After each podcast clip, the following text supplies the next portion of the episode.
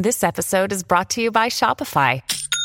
Forget the frustration of picking commerce platforms when you switch your business to Shopify, the global commerce platform that supercharges your selling wherever you sell. With Shopify, you'll harness the same intuitive features, trusted apps, and powerful analytics used by the world's leading brands. Sign up today for your $1 per month trial period at shopify.com/tech, all lowercase. That's shopify.com/tech.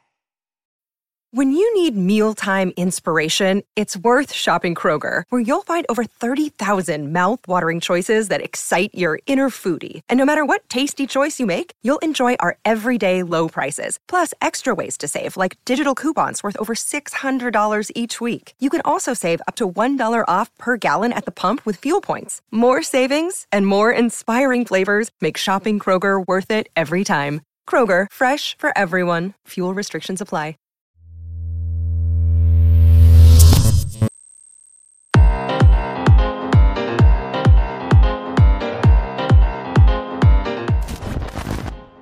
What's up, everybody? Welcome to another episode of Game Dev Unchained, the number one game development podcast about game development and the lifestyle thereof. I am Brandon Pham, and with me, a special guest, a once-before guest, Adnan Chaumette. How do you say your last name? Chaumette. All right. How are you doing, Adnan? Doing good, man. Thanks for having me. Yeah, so it's been a while since we talked to you, and since that while, a lot of things have been happening, and I've been looking forward to talking to you particularly about this subject for those who haven't read the title, with the AI world kind of taking over everything, coming from you being like a technical artist by trade. You know, you're kind of used to building software to help artists. And then this kind of came along, quote unquote, to help artists, right? I would love to kind of hear your opinion. But before we get into that, could you give a quick intro about yourself to those that are joining us? Mm-hmm. Sure. So I'm Adnan. I've been in the gaming industry for about 8 years now. And I initially started as a 3D artist, and then I got really frustrated with the 3D workflow and decided to be a tech artist. I've worked at Quixel for a couple of years. Then they got acquired by Epic Games.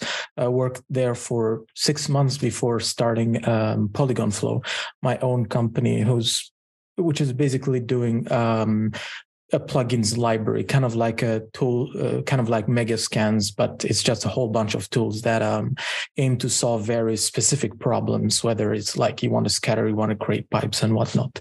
And so, yeah, that's who I am and what I'm doing. Yeah, as mentioned before, AI is such a big topic for this year on the podcast for all artists. It's having such an impact, and it's happening pretty fast. I mentioned this many times. It felt like the last 6 months have been supercharged in a way that I haven't seen new technology being thrown and embraced in the gaming or at least game development scene. I guess to preface all this conversation, when were you first kind of privy to this technology coming onto? Yeah. So for me, I've been thinking about artificial intelligence with relation to like computer graphics for as long as Andrew Maximov, the founder of Promethean AI, demoed his technology around 2018, which is specifically around making 3D kind of scenes and world building with AI.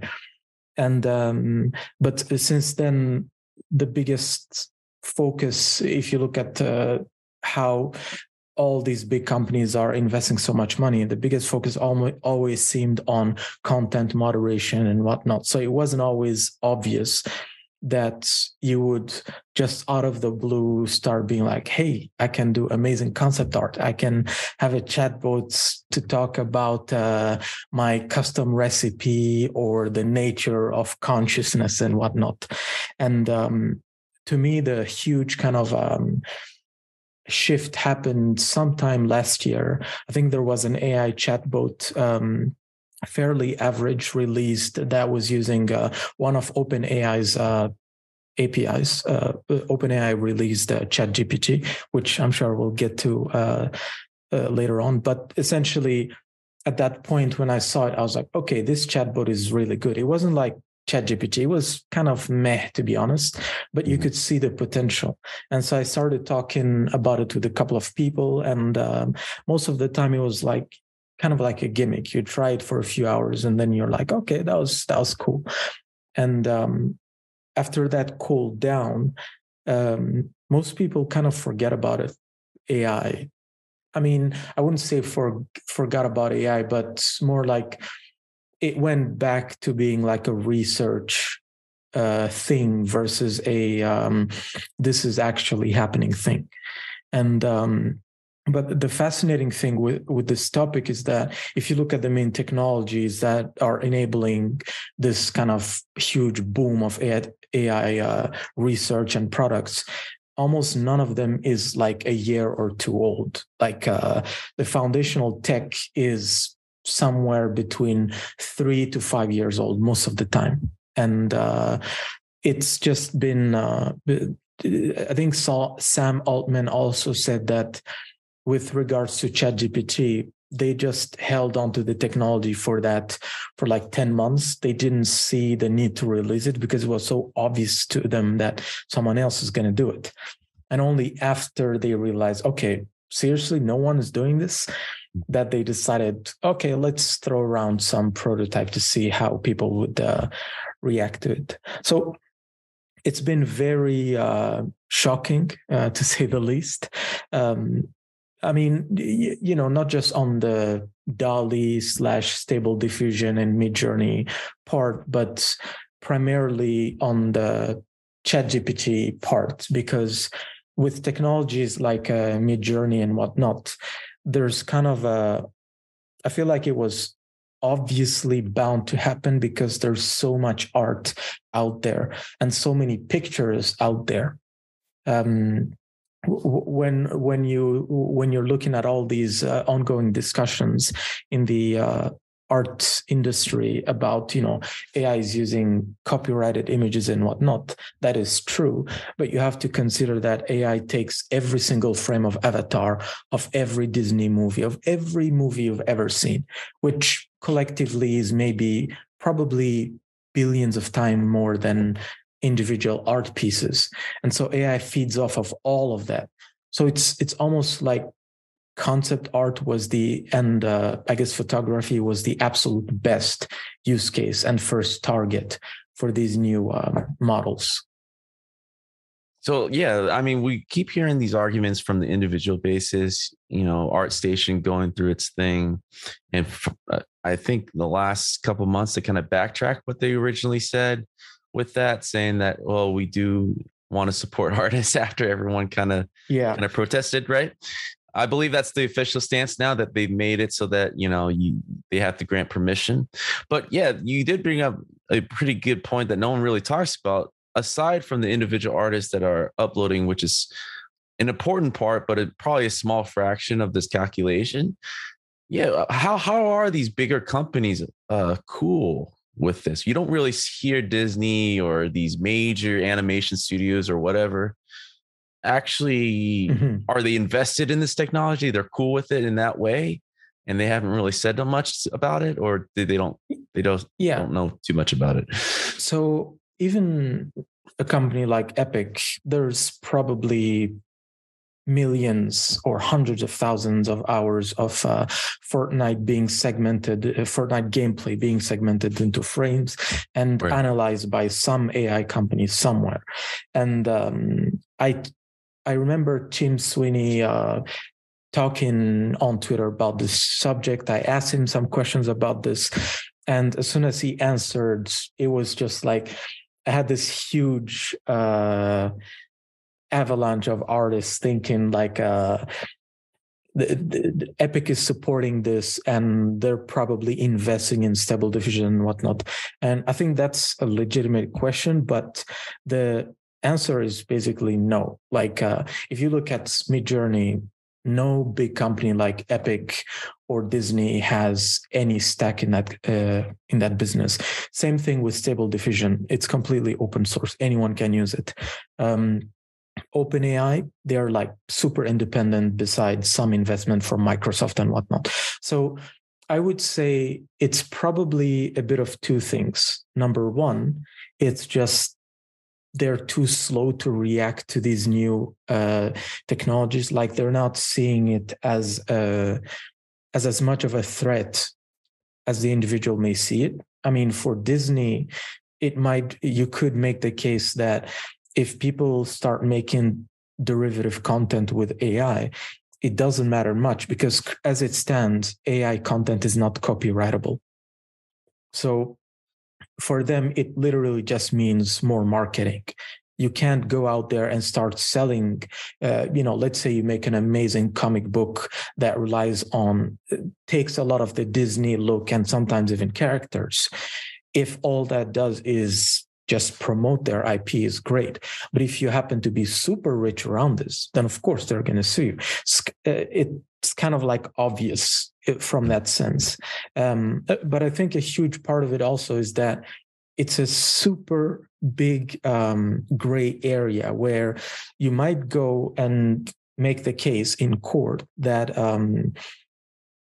technically when these kind of web scraping companies like the company that basically took all this content for Stable Diffusion and a couple of others is named Lion 5B. 5B means 5 billion images. And you could go out there and say, well, they took all of my art and I didn't give them consent, which is true. But then if you try to build a really strong court case around this, other people are going to say, okay, but if that's technically true, why do you have fan art on ArtStation? Mm-hmm. Because that's way worse since you actually drew this by hand. And Disney never explicitly gave to most people the permission to do it. In fact, most fan art just hinges on this idea of fair use. But it's not uncommon for big companies to sue individual artists for derivative work when they feel like it. So for big companies, you could really make the case that if they try to sue some AI company, the AI company might just be saying okay, but what about those guys? Like Google takes all of this content online and kind of creates a mishmash of it to make search better. If you're saying that we can't take all the pictures online, sometimes through Google Image, then why are they doing it? And then you're bringing Google into the fray. And now it's like a huge discussion where you can't really win a court case against Google with an argument like this without effectively breaking the internet almost. Like It's a very, very delicate issue. And I think in the art industry, we're not appreciating that. We're not appreciating the fact that, so many authors and writers and bloggers have had their content stolen as well to feed to AIs like ChatGPT and whatnot. There's not a similar backlash, at least not to the same extent, because for the most part, it's just insanely hard to argue for or against. I mean, you could, from an ethical point of view, say that this is bad. And I think it's really bad that you spend so much work creating amazing stuff, AI steals it, and then anyone else can do what you've done. I think it's not good. I think consent should have been asked. But I can understand why big companies don't want to sue and why to some extent, most of us have been doing that quite a bit. Like I remember doing a fan art environment on Uncharted. I remember wanting to do a fan art on Secret of Mana, some super old Square Enix games. Like it's too tricky, basically, on that avenue. Yeah, it is very tricky. I mean, I am aware of at least one lawsuit. There's like a trio of artists teaming up with a lawyer to try to sue Midjourney and Stable Diffusion. That's still ongoing and be kind of interesting because I think it's the first of its kind that we heard that is going up against the AI In its defense, it is interesting though. In its defense, when I was seeing it, Microsoft, GitHub, and OpenAI. I mean, maybe not too interesting because Microsoft has a stake at OpenAI, so it's like, hey, we don't want this, right? Asking for it to be thrown away. But the question is, I think people are not looking into it like you are, in a way where, you know, objectively, we are artists. We are, in most cases, making derivative work from what we see, right? And in a way, you know, Midjourney and Stable Diffusion, the web scrapers, kind of, in a logical way, try to recreate what a person absorbs as an artist, right? And in terms of references. And from what I know, and maybe I need to look more into it, they're not really charging a fee for use right now, right? Stable Diffusion, Midjourney. Stable Diffusion, it's basically open source. Like you can run it on your own machine if you want. Right. So they're not profiting from it. They're just, it's like marketing. They are. Okay. Yeah, so how exactly are they marketing from it? Because that's the question. It's like, because if from 0 to 100, they're web scraping, they're providing open source tech. I know there's definitely a problem for those who are generating these art and then selling it, right? So how are these guys, these big guys, making money from this technology right now?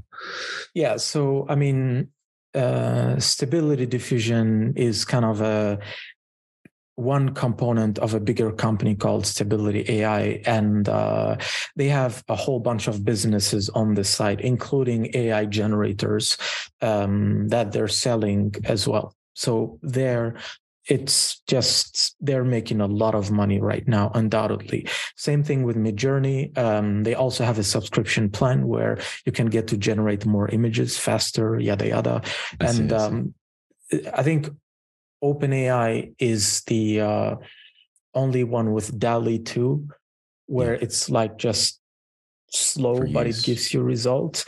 But they're kind of in a special / weird category where they've been very carefully doing a lot of their things. And so you won't see a lot of like DALL-E 2 isn't of the same grade for concept art style stuff as Midjourney and Stability Diffusion, because it seems so, it looks like they've built very carefully their data set to learn how to draw, essentially. But yeah, these businesses are definitely making a lot of money, sometimes not even profiting directly, but just if you have a business like this, if you're Midjourney, they were the biggest server ever on Discord at some point. And you go out there to some venture capital firm and tell them, this is our business. Right now, we're not making a lot of money. But just like Facebook and all these other companies, it always starts that way. And our focus is just building the biggest user base ever and then start figuring out the smartest way of charging them. Like just like that, you're going to get like infinite money. I can't think of any investor that would ever say no to that pitch, to be honest. Yeah, for the encapsulation of, you know, user base. Yeah. So they're making it as if like a social networking, traditional social networking site, right? Just acquisitions, mobile game sites. But I mean, like, I guess then there is some legitimacy then when people are complaining about like, there is no consent, right? Where, how are you guys, before it was for research purposes, and for that reason, it was okay. But now there's profit after all this, because there is no backstep, right? The data is already in, it's taken, right? There's no giving back to it. It's not like no one can go into code and delete line 1 to line 15. I'm not going to even try. Like there's no way of stepping back. There might be a way to prevent more sourcing, right? In the future, but whatever is in is already in. What, if we were to look, because there is obviously an opposition with most artists about this, what outlook and outcome is there for them to keep resisting? Like what is the desired outcome from an artist standpoint, because there's no stopping it, right? Yeah. I've been getting into a lot of fights with artists and programmers over the last couple of months with this subject. And I think it's a very tricky question, because first we need to look at the kind of landscape of software in the art industry today. You have Blender, which is taking over most 3D softwares, and it's free. Yeah. You have Unreal Engine, which is taking over most game engines, and it's free. You have Photoshop, which is pretty cheap, and it's free. Well, not free. It's really, really cheap for most people around the world. Yeah. Yeah. And across the board, also the Substance kind of ecosystem, also affordable. Mega Scans, free if you're using Unreal Engine.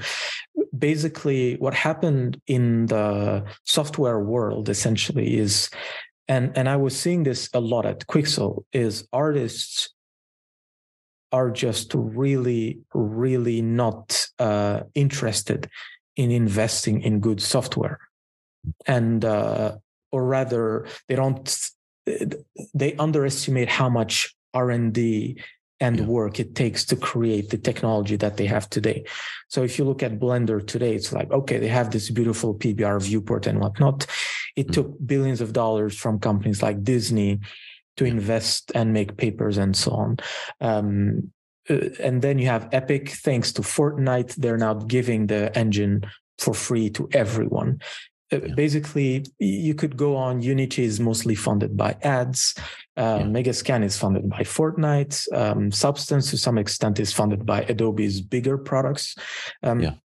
It's a very weird situation. Like, it's really, really rare to be in a situation like this where there aren't that many artists to create a situation like Facebook and Twitter, where those services are free and you are the product. In that case, it makes sense, because there are hundreds of millions of people and the analytics that you can extract is valuable. But in the case of 3D and 2D software, there's not that many people. Most of these softwares don't have good analytic systems at all. Yeah. And so everyone, like, Epic's strategy is just, if we give this engine for free, we widen the market, which means more people are trying to make games, which means more indie games are successful using our engine, which means we get 12% or whatever it was from them. But what the problem here is, as an individual artist, I could go to Epic, like what happened with the ArtStation situation, and just say, hey, Epic, I don't like what you did with ArtStation. I don't like the no AI tag. I want you to ban outright all AI content. And Epic could just say no. Yeah. And you can't do anything. You can't boycott them, because they're not getting anything from you. They're getting most of the revenues from kids stealing their mom's card to buy Fortnite V-Bucks. And it's the same problem across the board. Like, there's not a single big software that I can think of where a boycott in the 3D or computer graphics world could work, because it's just funded by other people. Yeah. So that problem was already really bad before AI came in.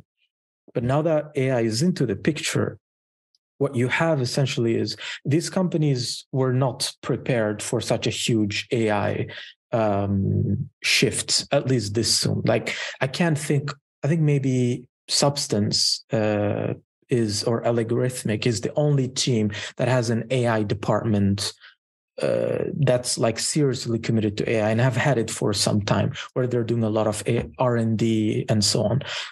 Epic, as far as I know, on the 3D game engine side, Unity, Blender, Maya, none of them has it, not Cinema 4D, nobody.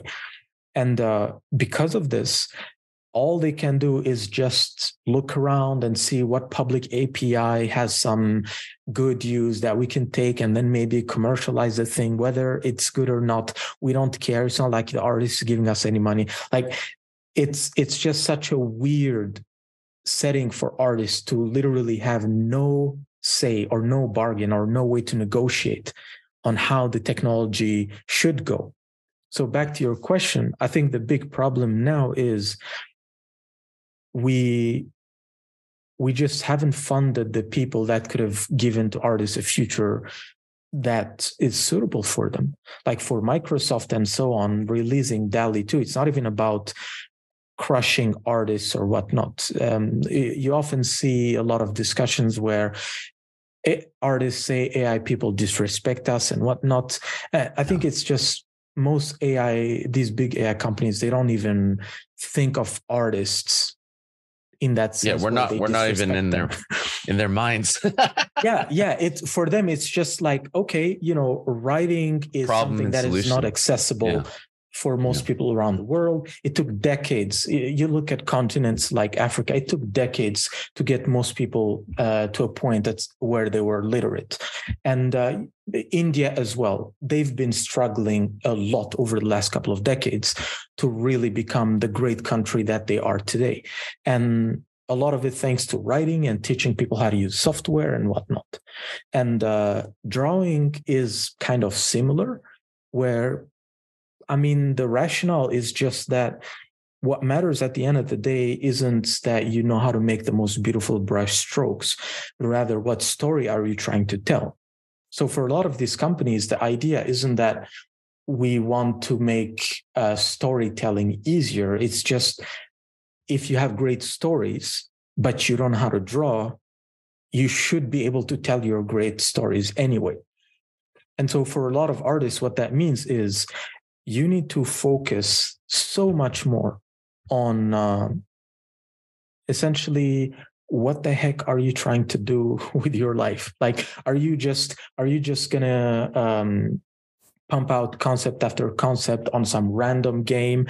Are you gonna be a material artist, a character artist? Good. Your main asset in the future is gonna be how good are you at conveying stories? But I really don't see a scenario where within this decade, at least, a lot of the jobs in the computer graphics industry aren't affected. Like I see the concept art world being cut by a huge chunk, not because concept art is easy, but because there's too much drawings and pictures out there to do good enough. And good enough is good enough for most companies. Like you could be the best concept artist out there, but if we don't have enough money to hire you, just use AI. And there's artists are right to be pissed. I think it's just tricky to know where to channel that frustration. I don't think bringing it to court and whatnot is the way to go, because Microsoft right now just went like, hey, we're now integrating ChatGPT into Bing, and Google is like, here's Bard, our new AI that does chatbot, video, image. Everyone is going to do this, and you have to be like insane to think that some small GoFundMe from some gaming industry artists are going to break the whole thing. It's not even like a David versus Goliath situation. It's just that from a legal point of view, these companies have really looked at the whole situation and made an assessment and then made investments, essentially. And so for the artists, to me, the question is just, okay, if we suppose that this technology is here to stay, if, like you said earlier, our data has already been stolen, we can't do much about it at this point. What is the next step? Like, should I start using it? Should I start maybe not using it, but focusing a lot more on giving a specific identity to my art style? There's a lot of artists out there that have an amazing style, and I think it's going to make a lot of sense for them to just keep going, because they have a lot to gain now more than ever. And to be honest, I think it's just going to be that more personal touch on your artwork and thinking about how to use AI in your work. But I don't see a future where it's like there's a lawsuit, that court case that's been won. Suddenly all these companies are like, okay, we're backing off. Microsoft goes like, Oh, 10 billion down the drain. De-invest. Yeah. Another day is here, and you're ready for it. What to wear? Check. Breakfast, lunch, and dinner? Check. Planning for what's next and how to save for it? That's where Bank of America can help. For your financial to-dos, Bank of America has experts ready to help get you closer to your goals. Get started at one of our local financial centers or 24/7 in our mobile banking app. Find a location near you at bankofamerica.com/talktous. What would you like the power to do? Mobile banking requires downloading the app and is only available for select devices. Message and data rates may apply. Bank of America NA, member FDIC. No, it is. There's a lot of points that you made that made a lot of sense. And in the simplest form, I mean, this train is already moving. It's going into this direction. And for a lot of people, it's known. And for those who are still resisting it, it's the unknown. It is an age where we are either redefining or defining, depending on what your perspective is, what creativity really is, right? And for a lot of artists, they weren't prepared for this. And they're the ones that spent 10,000 hours to perfect holding the pencil, right? And now are kind of reminded that we are creating, at the end, an entertaining piece for profit. And in most cases, like you said, good enough, works just fine, right? And for those who are developing your own style or unique enough, that's great. But we are at a point where it is keep feeding into the machine that will be able to replicate that style within a second. I agree with you. There are a lot of artists. The one thing I keep hearing people say is that, yes, there are a lot of people freaking out. And they're comparing this to like the age of the calculator when mathematicians everywhere were upset that the calculator was invented, right? It is more different than that, obviously, because creativity has always been a human imperfection, right? It was something that we own as a it was kind of like our thing that imagination and computer can't replicate, right?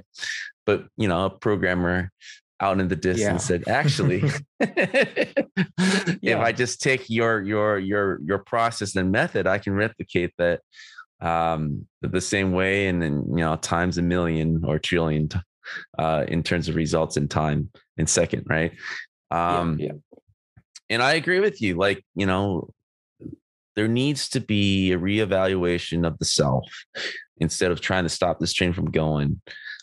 Because, like you said, these bigger companies, once the bigger companies already picked a side, which they have, they like AI, they see it as the next evolution of search engines, of internet 3.0, what they call it. Is it still 2.0 or 3.0? They keep changes every day.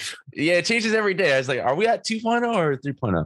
But the next age of 3.0, right? Because, the VR, AI, this is all part of the same technology that's supposed to drive, innovation to the next step.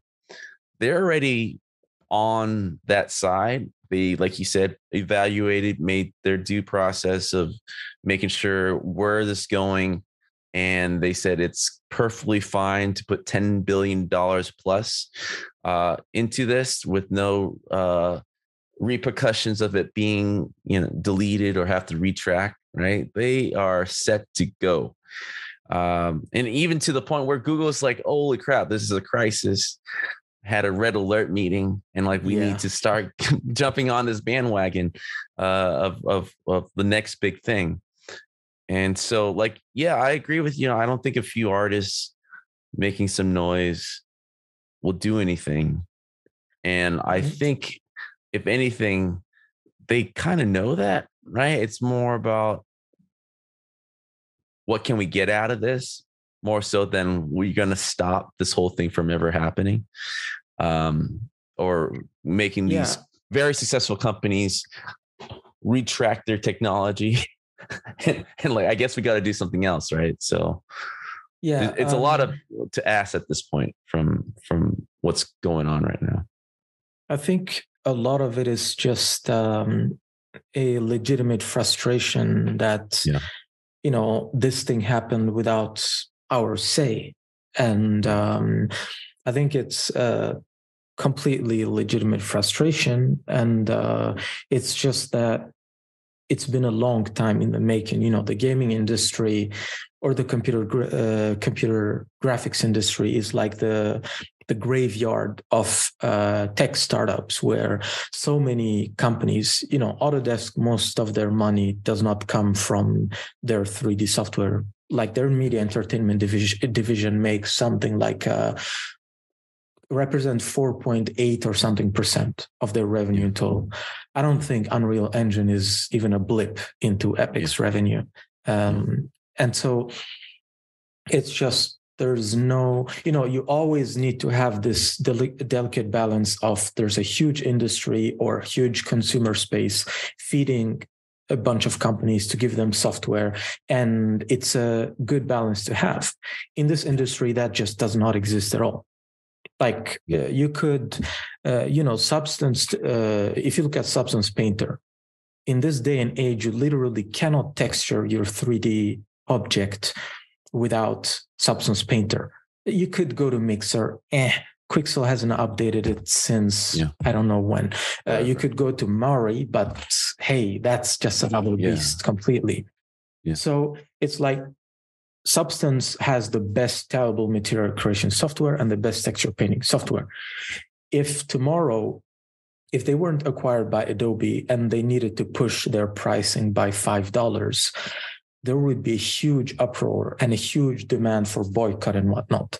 And it's one of those things where you can understand it when you're selling to like the masses, but this is a very small industry.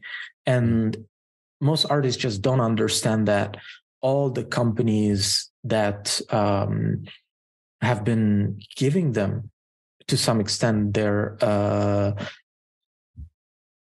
every technology that enables them to be artists, whether it's from Photoshop to Maya and whatnot, all of them at some point were hanging in by a thread. And then they had to get acquired or something had to happen for them to survive. And so to me, the biggest shift that needs to happen in the art industry beyond, like you said earlier, redefining what creativity is, it's just thinking more deeply about how do you support the people that you think are building a future you believe in. If it's Epic, great. Make sure that you are supporting that company. Make sure that you are supporting Unreal Engine. If it's Unity, Blender, whatever. You just need to support your technology providers so that as AI continues to evolve, they have every incentive to satisfy you. Because right now, Microsoft has every incentive to satisfy 8 billion people. And if 200 million people, not even 5 million people, are going to lose their job there, for them it's like, whatever. So that to me is really the biggest change that needs to happen in the industry. It's just think like you can't be out there arguing every day, you know, we are artists who are being paid too cheap. But then you have people at Substance. I remember at Quixel, we used to be talking with companies sometimes, and they'd be like way late into their deadline, have a big project, and don't have enough people to make all the content they need. And we could save them anywhere between $200 to like $500,000+, where it's just, we have all this content, it literally would fit right into your project. But getting them to move above $5,000 or $10,000 to save hundreds of thousands of dollars was just an insane battle. And sometimes even with individual artists, getting them to pay, I think it was like $128 or something for the indie model. Even there, you still have people going like, it's too cheap to get 10,000 assets for $100. Like, and this is a problem where a lot of the people in the industry they won't, a lot of the software people, they won't talk about it because then there might be like a backlash that, hey, you know, are you investing in AI? Like when Tim Sweeney said ArtStation is going to do this and that, a lot of people were just like, you're investing into AI and whatnot. Like Epic, as far as I know, have zero AI stuff. It's just that, you know, they're just as lost as you and they don't have they have the funds, but on the Fortnite side, not on the Unreal side. Like, It is definitely, we've trained consumers into our fault. I mean, just naturally being competitive, we kind of painted ourselves as software developers and game developers into a corner. Like, you're completely right. Like big companies only worry about the end result at the end of the day, you know, how much money am I making out of this, and how we get there is not really ever a priority. And because of that, software development or software that we use to kind of make these pieces have never been at the forefront of even just game developers. We don't even, there's no united front. That's the number one reason why there's never really going to be a fight against anything among game developers ourselves. Not everyone is really resisting, you know. I think everyone have at this point tried Midjourney, Stable Diffusion, and I can't say that no one's not impressed, right? I use it like, whoa. It is a moment of like clarity of like, how did it just, it's like magic almost, right? And then you start seeing potential uses immediately. There isn't like any type of resistance. I think more of the resistance comes from ethics and more about job security, which is the same argument that people were having when they were on the assembly line and we had robotics. Right. And we were making things faster and better. And of course there were protests, but like, just like any industrial revolution, that blows over because the end result is so immeasurable to human input. Right. And machines will always win. Yeah. Now I was just also going to say that, full disclosure, you know, at Polygon Flow, we are not working on some AI overlord thingy. I really, you know, the reason why I've basically refrained from touching Midjourney or Stable Diffusion is just that, to me, it's not even like the soul artist thing. I want to preserve that. I don't believe in that stuff. Just... I don't think this is the way that art should be produced. Not from the, you describe, you get the thing, but that these technologies right now, it's too early. It's too robotic, ironically, because you're restricted to this weird process of describe what you want. And it has become an art, like prompting, where you're writing this huge, adding tags like Octane, John Travolta, if maybe you're making a character, all these weird keywords just to create some weird thing that ends up looking good. I feel like to me, in an ideal world, these technologies would start getting more and more integrated into Photoshop. Yeah. And this is happening, thankfully, depending on where you are into this opinion. And kind of as it keeps evolving, you're likely going to start seeing, like, you can just paint away some objects and replace them with something. You can paint a face and just like slide your mouse to make it look elsewhere.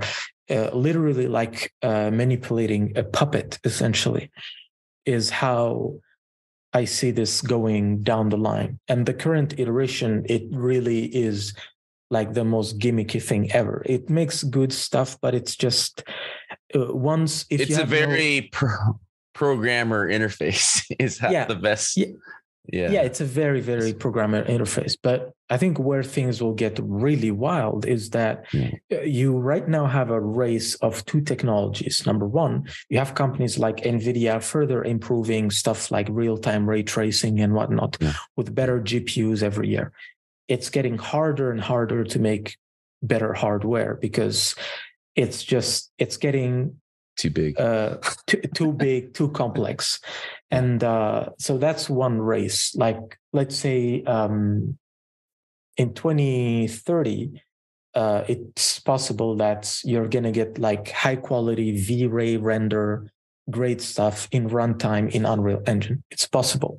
But if you have Midjourney, for example, and these other companies also getting insanely fast at generating images, then suddenly you don't need a 3D scene. You're not playing a 3D game.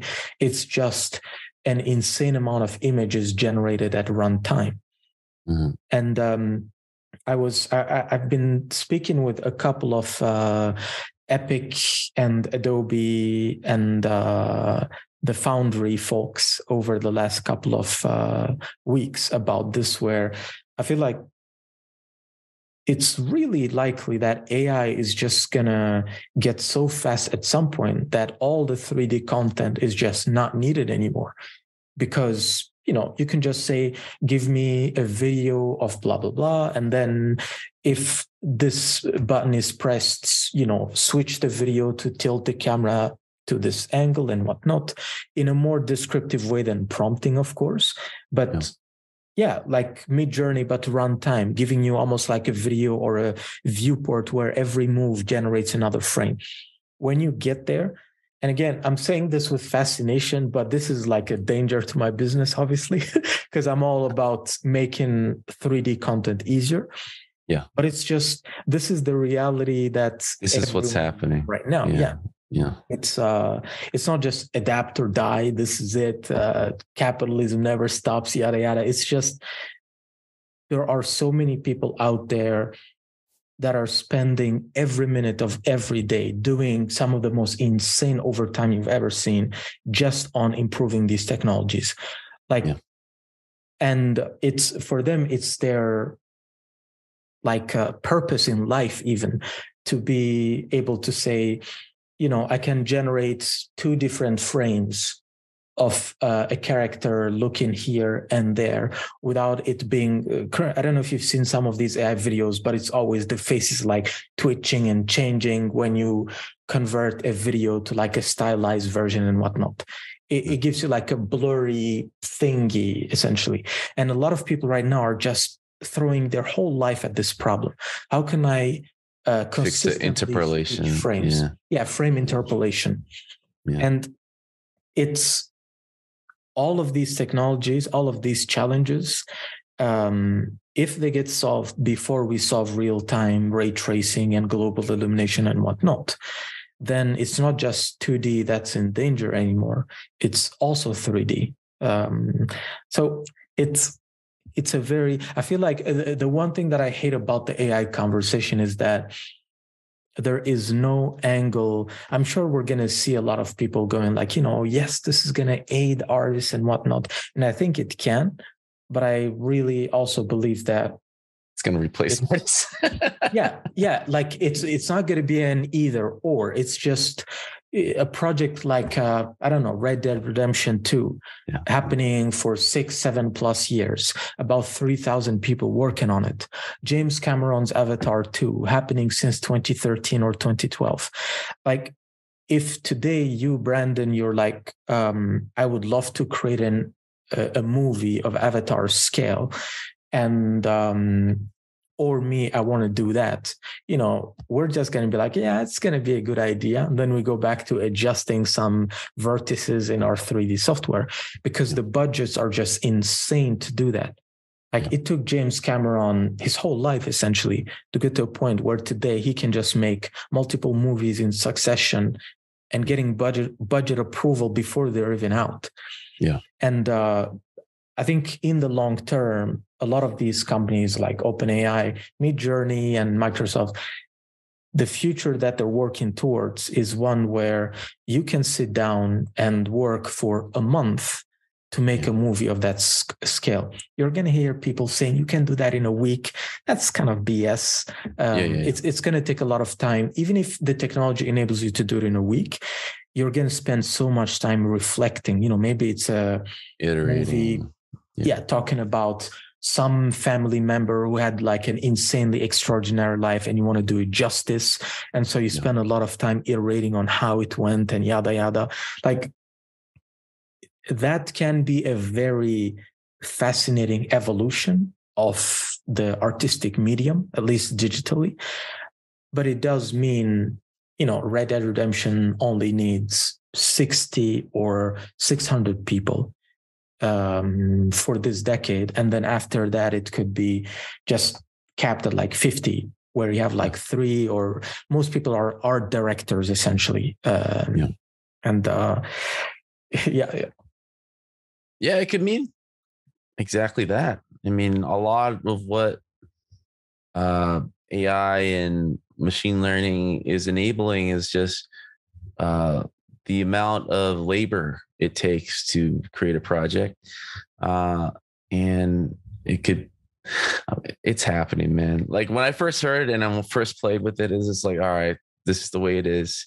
And kind of go back to what you said about hardware hitting a limitation. I mean, I just look at the Samsung Ultra 23 and it's exactly like last year. So I was like, you know, look, they didn't even change the cosmetics of it. The camera in the front is actually lower pixelation. It's mostly software that's making it better. I was like, all right, we're hitting a wall. Like the 4090 is barely fitting into people's PC. It's like, all right, I'm starting to see harder. It's getting a lot tougher, and it's going to be, like you said, a combination of hardware and software, which is what NVIDIA does a lot now, right? What they're doing to improve quality, right? Yeah. And it does trace all the way back to what they were doing. You know, what was that software where you can kind of show the indentation of a tree and it gives you like, you know, full painting. What was that software? Gogan. It's called Go Again or something. Yeah, like NVIDIA has been trying to tell us for years where everything was going. and that interface is actually better than the prompting, in my opinion, because at least it's more direct. It's more artist friendly. I definitely see a bunch of memes. I see a bunch of artists who are like public facing in terms of like outcry about AI, but like secretly using it. And by accidentally prompting you as an art director when he's critiquing, I was like, hold on. Yeah.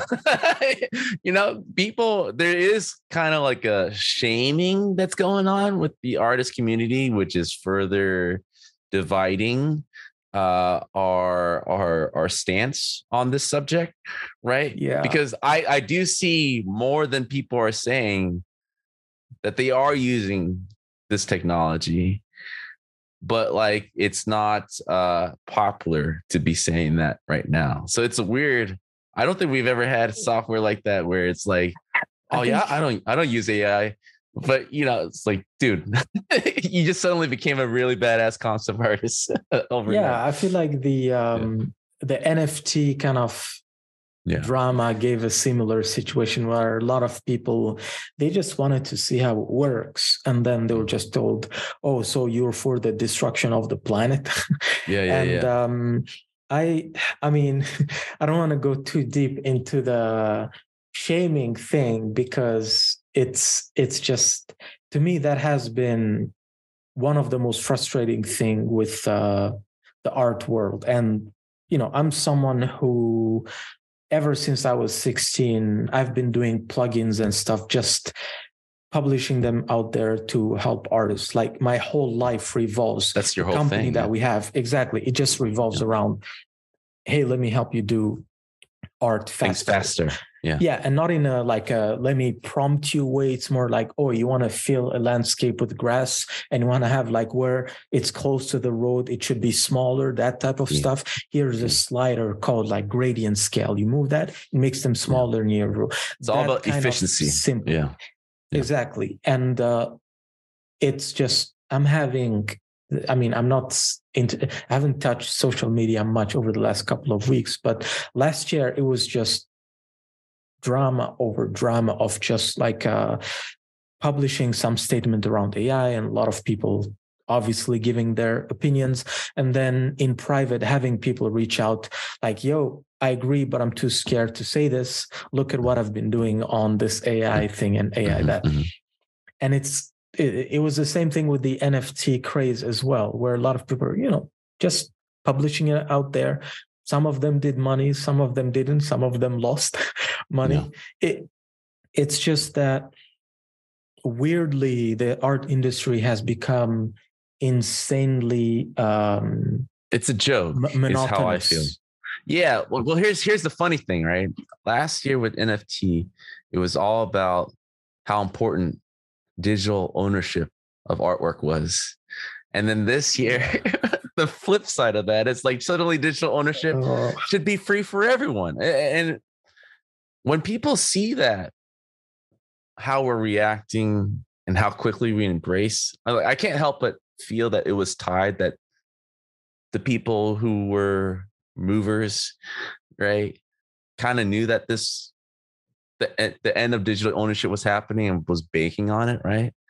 Because it ended pretty quickly. As soon as NFT was not a thing anymore, this became a thing, and it was like the opposite philosophy.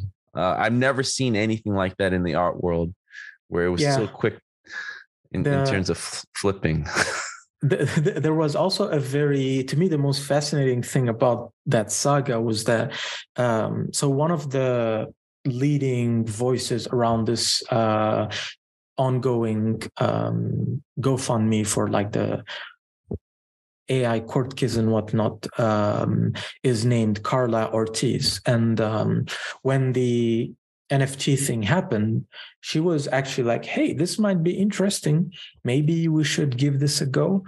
And she was called names day and night, every day, by every person under the sun. Oh, yeah, you support global warming. You support, it goes all the way until you just get called a Nazi, basically. It just went nowhere.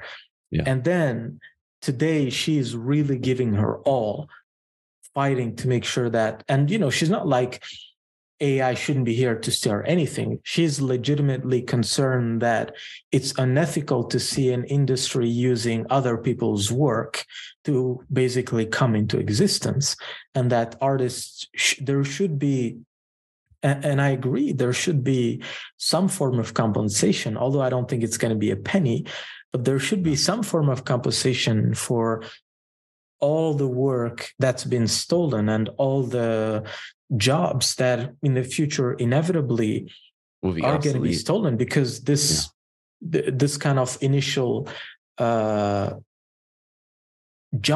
that happened last year is now encouraging billions of dollars being invested into this industry. I completely agree there. But I guess the thing is that the art industry it's the least diverse space I've ever seen in my life. I've only been in the West for since 2018. Before that, I was in Africa jumping between two countries my whole life. And coming into the West, I was like, okay, this is going to be like a super, especially in the art industry, there's no more progressive space than this. But it's just been this really hard and rigid, almost dogmatic block where everyone thinks the same. Yeah. And you don't have this drive to improve the medium. You don't have artists almost harassing developers, telling them, you need to, texturing is nice. Substance Painter, you give us gravity to do rust leakages on your old metallic stuff. That's great, but you need to push further. If you give me the a crazy good unwrapping thing, here's all of this money. Oh, the brush system. Everyone today needs to go online, and there's all these weird, if you're painting to find good brushes, it's just all over the place. Going to the guys who are making Krita or any paint tool, even Photoshop, you need a better brush management system and brush discovery system. Even Node softwares, you need tags, because if you're using Houdini, Blender, Geometry Node, whatever, you need to know the exact name of the node you're looking for.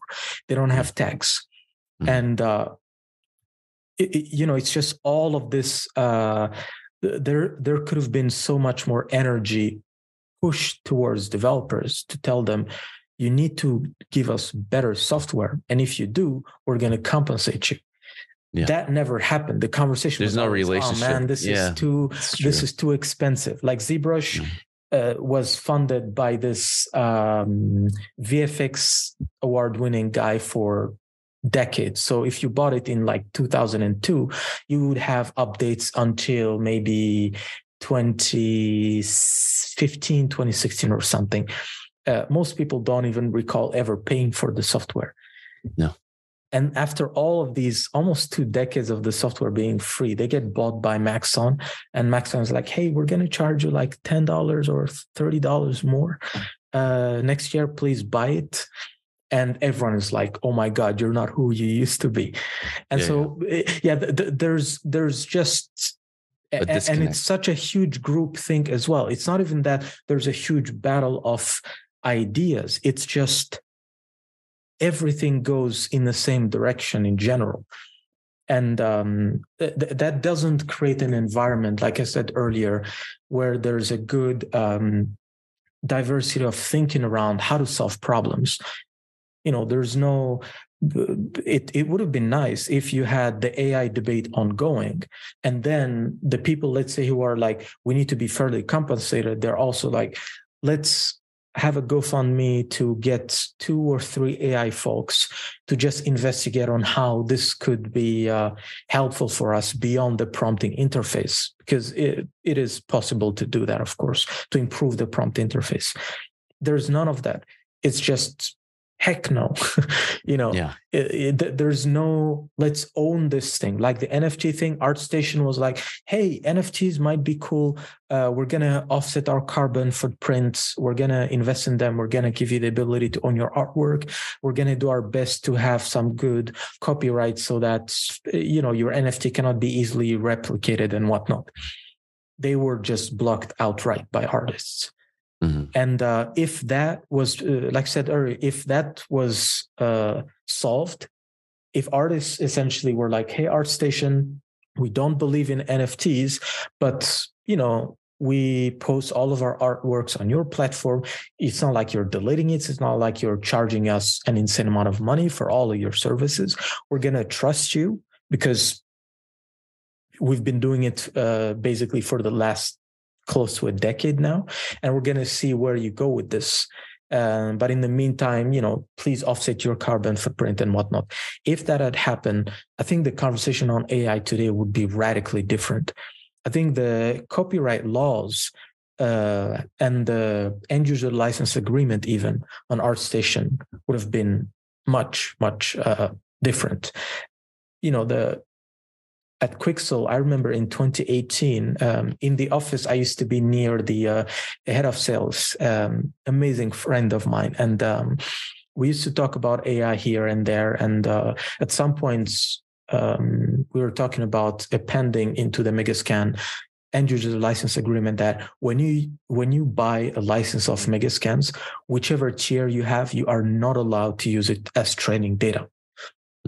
And platforms like ArtStation could have done that as well.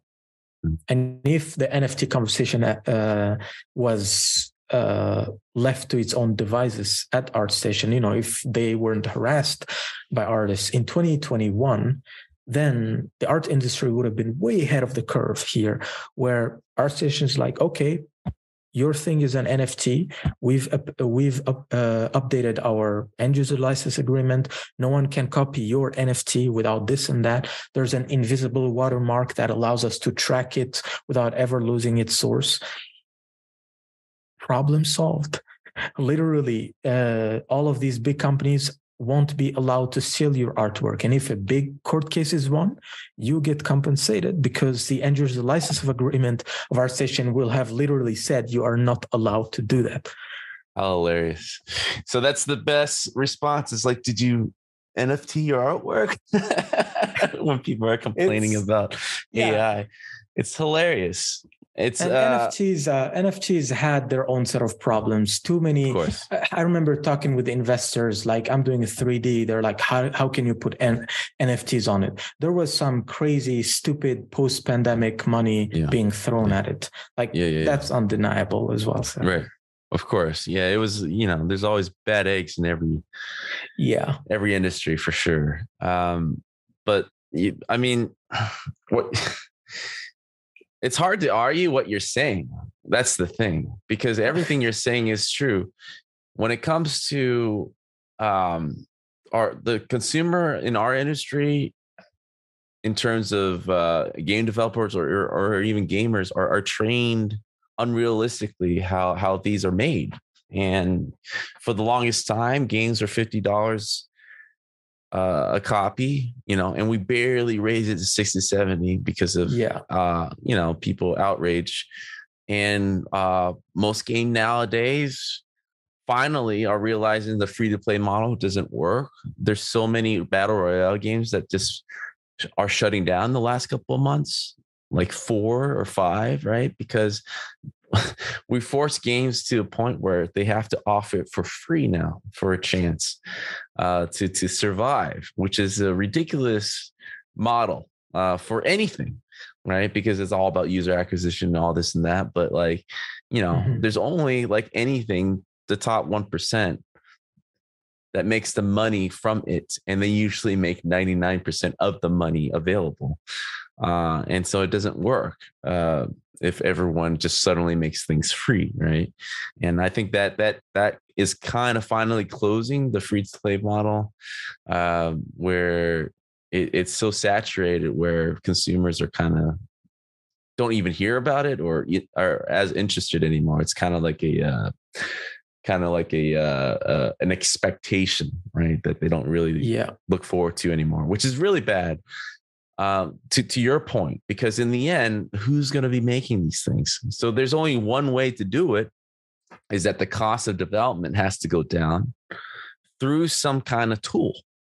And in our cases, AI kind of answers that question, because now we're taking the efforts of 50 people to possibly one, right? You're reducing the headcount to possibly meet the same quality or good enough quality of the original intention, right?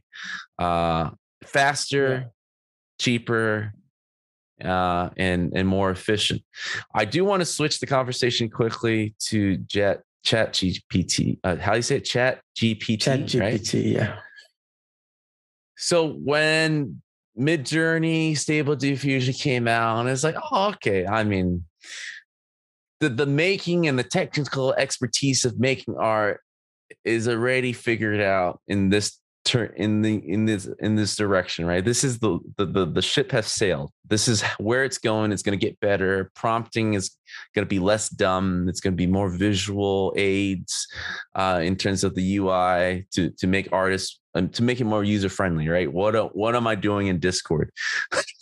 Typing like a madman, right? Yeah. And I always make fun of those because I was in Midjourney just to check it out. And it's like the most ridiculous. It was the most anti-Discord channel I ever seen in a Discord channel, because no one's talking to each other. Everyone's just typing like a monkey. And you just see these weird images popping up and within seconds. And there's no such thing as like social interaction. No one's talking to, no one's curious, right? I was like, what are you making, dude? You type the last 10 minutes and it's like the weirdest images I've ever seen. So I, you know, conclusively, like most, it's like, well, I mean, what, as part of redefining creativity, what is that? It's like, well, it's the ideas, right? It's the story, like it's the arrival of what all this art content is made for. And then I see ChatGPT, which is all about creating story. It's all about mixing the history of the world in the voice of an author that you like, and being able to have this brainstorming session that you can pick from in word form, right? And it's like, and now you're seeing like a lot of people, right? I don't even know what to call artists anymore. it's people. They're people that are prompting stories aided by AI art, and they're publishing on Amazon books, you know. And it's like, you know, there's going to be a point where we're going to go to a premiere of a movie, and it's just this dude just presenting a movie. It's like made by AI. You know, we're reaching that point where the person is more like a director, right? And yeah, it's reaching a really report. So I would love to kind of hear your thoughts about that other side of creativity there. Yeah. ChatGPT gave me an identity crisis. Essentially. Yeah. That scares you more than the concept one, then, right? Yeah, the concept stuff to me, it's just makes sense. Yeah, yeah, it makes sense that it would happen. Yeah. Exactly. Yeah. But that, oh man, like you have no, you know, I spent every single day of my Christmas break sitting down in this corner, just coding away, brainstorming away to kind of figure out, okay, how do I need to change something in my business? Does this pose some danger to my long-term strategy? Yada, yada. I'm glad kind of I answered those questions to myself, but before that, Jesus Christ. And I was talking to so many big shots, product directors and vice presidents at all the big companies in the computer graphics industry. And everyone was like, yeah, this is scary. Yeah. And not in the sense that it's coming for my job or something, but more like, this is clearly a turning point globally for everything that has a lot of text. So if you're thinking about code, for example, we have a gigantic code base at Polygon Flow of like specific DCC integrations and whatnot. And because we're startups, a lot of the parts, you know, are kind of, some of them are not documented. Some of them are like rushed for release and whatnot. If you have an AI like this, you can essentially tell it, here's all of our code base, document it, and now explain it to me or make new nodes or new tools based on what we've done so far. And I've tried that. I mean, the technology at this point, ChatGPT has been kind of like limited to the point, to the brim, to be honest. Like it's super basic because when it came out, you could give it huge chunks of text and it would be able to consume it and then draw conclusions and give you content away from it. So what I was doing essentially in mid-December was just, here are all the nodes that we have at Polygon Flow. Make me this new node that does something, blah, blah, blah. Mm-hmm. And it just did it. Like, just like that. And, you know, sometimes there were always some one-liner. Yeah. Right. But that's like a no-brainer. The cool thing is, I mentioned earlier to you that node softwares don't have tags, for example. It's just you need to know the name.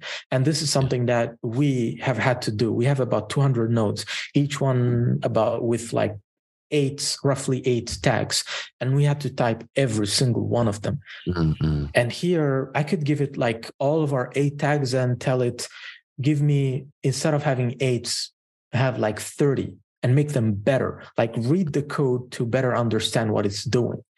And then when it gives me something, I'm just like, okay, make it more artist friendly, make it dumber so that anyone could type those words and we're going to know this is what they mean. And that's exactly what it did. So by doing that, I was like, okay, this is crazy. And I think not even like this is crazy right now, but 3 years from now, 5 years from now, 6 years from now, I don't think 2030 is going to look like anything we've ever seen before. I think it's just, and this is what ChatGPT to me really meant, is that we have no idea about what's to come. We really are not ready. Not in a like a bad or a good sense, no clue where it's going to go. Mm-hmm. It's just so much of what we're doing relies on search. So much of what we're doing relies on documenting content, you know, Notion, Slack, Google Docs. All of these companies are born through the necessity of humans communicating together. Yeah. And this thing just comes into the fray and just breaks all those assumptions. Again, not in a bad way, just goes like, okay, you have this Slack, a big company like Epic might have like 3,000 or something people in their Slack with 5 or 10 years history of just conversations that happened in public channels. With this thing, you can just ask it, hey, give me a summary of the conversation that we had 3.5 years ago or 3 years ago, something about the nanite prototype. I can't remember what we meant on here. Yeah. And it gives you that. And then you can start, if your colleagues are not there, it can take the spot for them in a meeting because it knows everything in your company since you gave it access to the Slack. And it's like Jarvis. Yeah. Exactly. It can. Sorry. Yeah. Brandon is not here, but he left some notes on the art that the art teams, the character art team submitted. So I'm just going to be giving you feedback on that. And that's it. And it's just there. It's arguing like you would, thinking like you would, because you gave it access to all your private conversations and whatnot. And, I could keep going on and on and on, but my general sentiment around AI completely changed with ChatGPT. And I think it's going to keep changing every single year because there's, like you said way earlier in this interview, there's just no stopping this train. And it's only going to go much, much faster down the road. Do you feel that even beyond the creators, they know where this is going? Like, does anyone know what the roadmap is? I mean, I'm sure there are some drawing boards of potentials, but like they're just branches, right? At this point, there's no singular point of where they want. There's like no end goal that everybody, like these creators, are thinking. Correct? Yeah. They're kind of just going along with it, seeing where it goes, grabbing data. So the technology that empowers these new AI systems are called large language models. And their main ability is to take a huge amount of data, text, or concept art or whatever, and then translate it into a human readable format, like merge it into a cohesive picture, essentially. And that can give you great pictures or great text from ChatGPT. And if you ask OpenAI, what's your goal long-term? They're going to tell you AGI, artificial general intelligence. If you ask them 10 years ago, 6 years ago, what's your goal long-term? They're going to say artificial general intelligence. So John Carmack left Meta to start a company called Keen AGI. Keen artificial general intelligence. Like everybody today is invested on that one goal. And the idea around artificial general intelligence is that things like ChatGPT don't have the ability to reason. They just have an insane amount of text.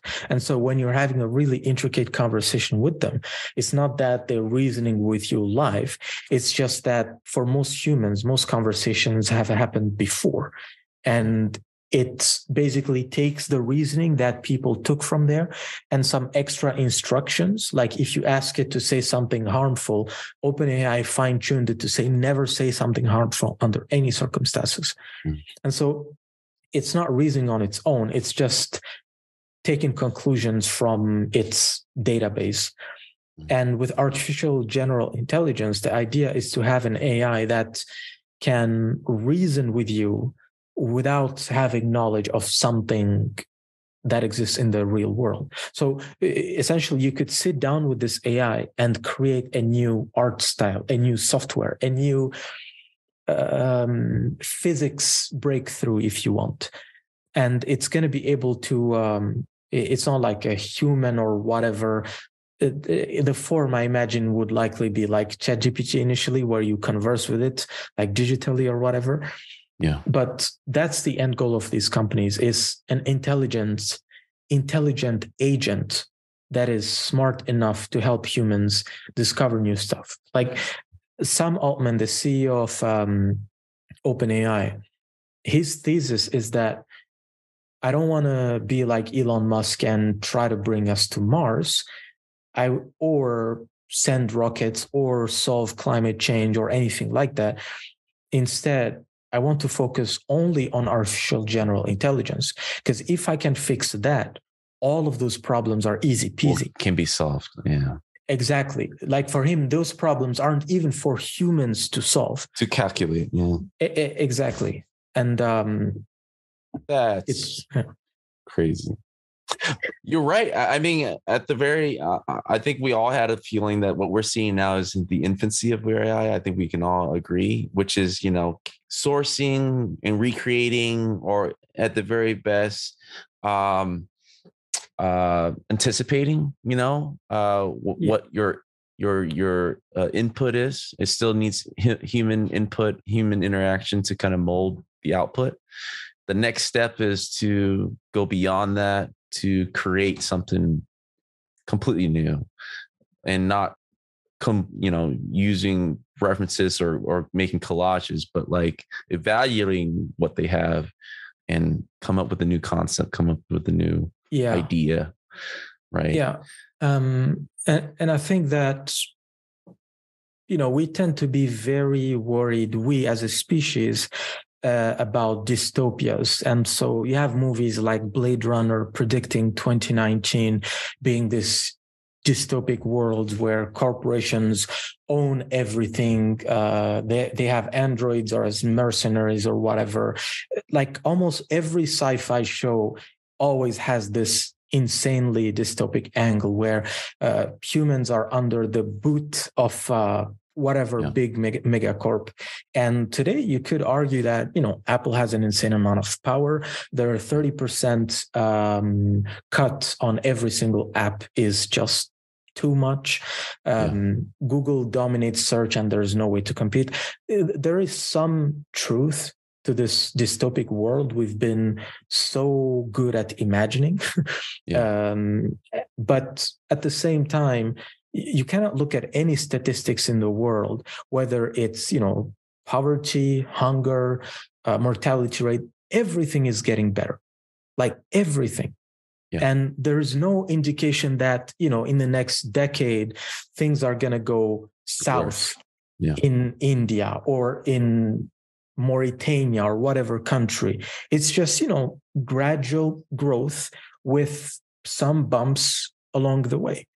And so, and this to me actually has been the biggest frustration with the art world is if you go on ArtStation, people are amazing at building the most dystopic universes you could ever think for. Like start creating arts of a world that you wish to see, you know, give to all of these scientists who are creating these AIs ideas of what tomorrow could be.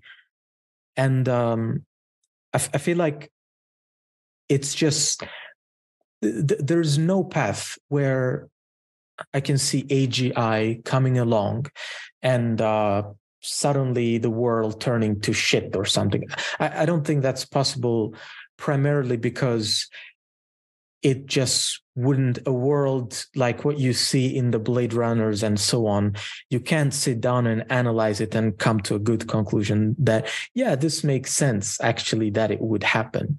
Because the opportunity for it to happen has been on since Microsoft was born and had the ability to basically own the entire software industry. It's just, I'm not that pessimistic about AI and the future and so on. To me, it's just like I'm fascinated by the technology and neutral by the outcome. Like I said earlier, my business is just as much at risk as your concept artist whose job tomorrow might be out of the picture. And all I'm doing now is just thinking, okay, you know, I've been creating all of these nodes. I've been creating all of these systems to make essentially 3D content creation easier. Let me make sure that I keep pushing with this technology because AI loves data. And once I feel like there's a good enough AI API, like let's say ChatGPT that I can access in Python, then I'm going to start saying, okay, I've been building my business, which has an insane amount of data. Let me combine these together. Like to me, that's how I make peace with it, let's say, of going like, I'm going to merge with it. If AI ends up being a fad, which I'm 100% sure it won't be, good. I've been improving my business anyway and just going forward. If it works out, great. I'm going to combine it. So I think for a lot of jobs out there, they need to figure out what's the best strategy moving forward. Like they need to ask themselves, would I advise my son or daughter to pursue the exact career that I have, provided that the kid is 5 years or something? And if the answer is no, they need to think for themselves about, you know, should I switch jobs? Should I start learning a new trade? Yeah, it's just like, especially in the creative industry, I think it's wrong to assume that anything you're doing today is going to be relevant in 10 years. Not that it's not going to be, but just stay neutral. You know, don't camp on a position because, again, like I said earlier, we had no clue any of this was coming a year and a half ago. Everyone was just raging on NFTs in 2021, and then bam, here's pictures with two words. Here's an AI that you can talk to about anything. So my advice to artists and really anyone in the computer graphics industry would be take a step back and think about the big picture. Assume that they succeed, assume that they fail, and weigh both outcomes to figure out where the heck you want to be in 10 years from now. I think that's a perfect endpoint to kind of stop the interview. I think in the end, I'll just add it where if you can't beat them, join them. And if you're not caught up with the AI art latest news, you'll soon be written out of the picture. It's kind of what you're saying, and I completely agree with you. It is very, I think anybody, not just concept artists, but anybody in this industry need to look seriously what the next 5 to 10 years. I mean, you're completely right. You know, I have kids of my own. Would I advise them to do the same? It's like, it's so uncertain with what this means. I don't think, obviously, game development will cease to exist for humans, right? But I do see that more and more soul development. I mean, it's already trending that way, right? It's taking less and less artists to band together to create games that would take a larger team years ago to do, right? Yeah. It's already. I mean, we're hearing more and more about the soul developer, and we're not talking about like a farming simulator top down. We're talking about AAA quality that seemed impossible. Like as if someone's trying to make Avatar right now on their own, happening every 2-3 years, right? And I think that's the only certainty I see with the game industry in terms of trend, that it is taking less and less people needing to present an idea completely without any sacrifice in quality and graphics, right? So yeah, absolutely. I think if you're trying to prepare yourself, that should be well within your goals of what you want to do the next 5-10 years. And that I think will make people more excited, where they don't have to always form a bigger team to do things and can see how AI can play a part in part of the process. But, man, thank you for coming on. You opened my eyes up on a lot of parts of this subject, making me think a lot harder than I planned to this morning over in California. Sorry about that.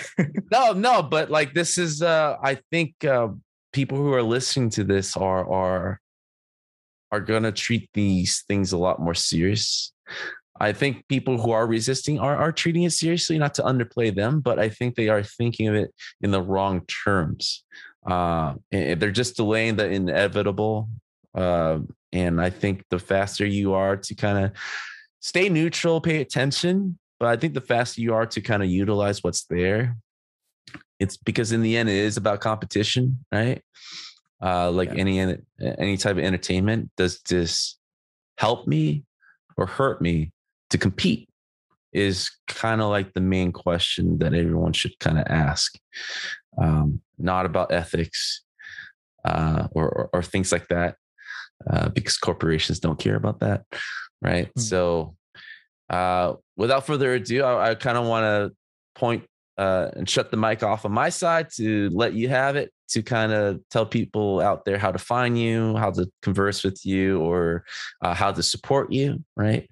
Go ahead. I mean, I'm usually available on the Polygon Flow Discord. I'm also on LinkedIn. You can message me at founder@polygonflow.io if you have some questions. I tend to be these days very slow to get back to people because I have a lot of work to do, but I'll definitely get back to you. And if you're an artist, curious, frustrated, worried about these things, all I want you to know is that on my end, I'm really trying my best to make sure that there's a clearer kind of a workflow, let's say, future to believe in. I want to make more 3D art myself. That's the reason why I came into this industry, to just make art. And now that I'm on the other end of trying to solve it with software, it just makes it all more exciting. So I'd love to hear your ideas on what you want the workflow of the future to be. And it would be great if you could talk to developers from any company that does one of your favorite softwares. Like, just tell them you appreciate whatever feature they're doing, give them great feedback, tell them how you can see the 3D, 2D, whatever software technology they're giving to you evolving in the next 10 years. Give them ideas. As a developer, developers aren't smart. You know, we tend to get lost the more we look at code instead of art. So your opinion as an artist matters a lot on how the softwares that we make should be built. And I'd love to hear your opinion on that. All right. Well, you guys hear them. All information will be listed in the show notes for easy access. But thank you, man, for coming on, and looking forward to keep talking to you. I don't want to be replaced before finding out the greatest and latest. So let's talk some more before that happens. Sounds all right. Thanks. All right.